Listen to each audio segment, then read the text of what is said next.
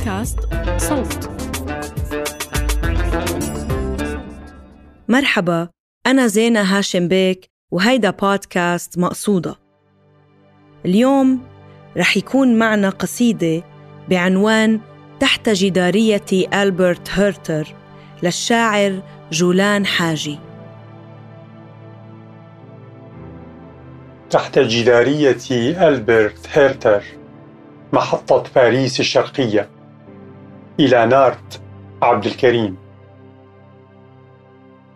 ما أشق الخطى على رصيف مضى من الهبات إلى الشكر. هنا أمسي والآن. ماذا جنى الهاربون من الكفاف إلى الكفاف؟ كالشوك دخلوا لحم هذا المكان. كنجمة الخوف اصفرت الوجوه بالمرارات. المغادرون المودعون المتعانقون.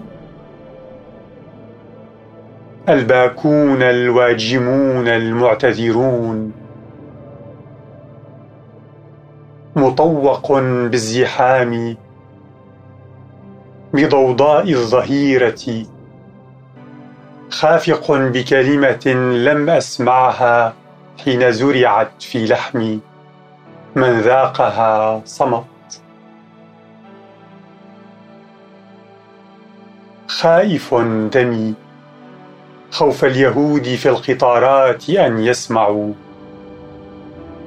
المحطة الأخيرة. انزلوا.